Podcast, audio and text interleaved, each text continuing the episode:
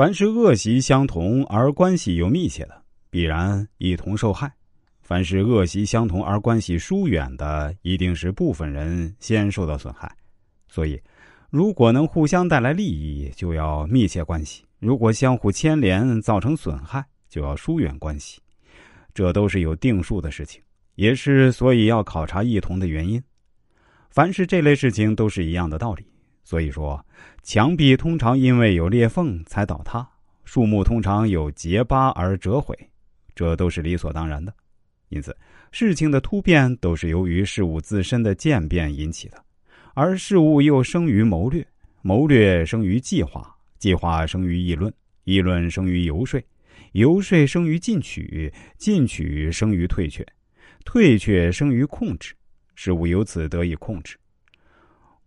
我们由此可见，各种事物的道理是一致的，不论反复多少次，也都是有定数的。鲁迅先生曾经在给朋友的信中这样写道：“经历一多，便能从前因而知后果。我的预测，时时有验。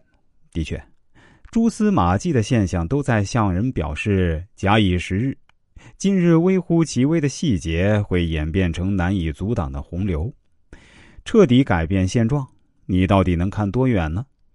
鬼谷子说：“凡谋有道，必得其所因，以求其情。”意思是，凡是筹划计谋，都要遵循一定的法则，弄清缘由，以便研究实情。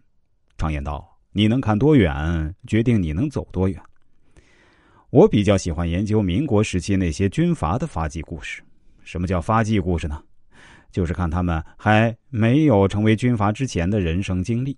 做过什么事情，交过什么朋友，这些军阀的眼光啊，确实是非同一般。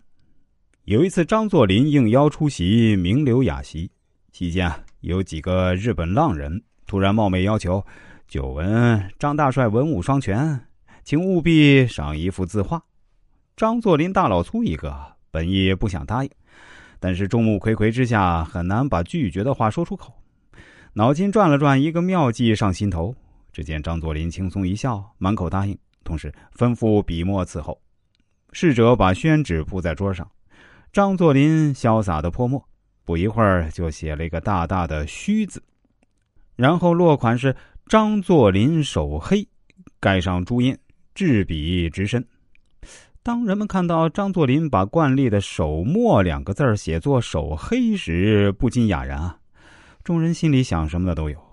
那几个日本浪人也识中国汉字，指着“手黑”两字笑了。您写的“墨”字下面少了一个“土”，手墨变成了“手黑”。张作霖等的就是这句话。听完后，沉稳的反击道：“我还不知道这‘墨’字下面有个‘土’吗？因为这是日本人要的东西，所以我才寸土不让。”张作霖已经想好了少写一个“土”，才改主意答应日本浪人写幅字。不仅想好了少写一个“土”字，还料定了日本浪人一定仗着识中国字，会指出来问。张作霖铿锵简短的回答，结合当时的国情，特别振奋人心。在与日本人的博弈中，张作霖提前看到了几步棋，所以才能够做出完美的答案。事实也正是如此，你能看多远，就能走多远。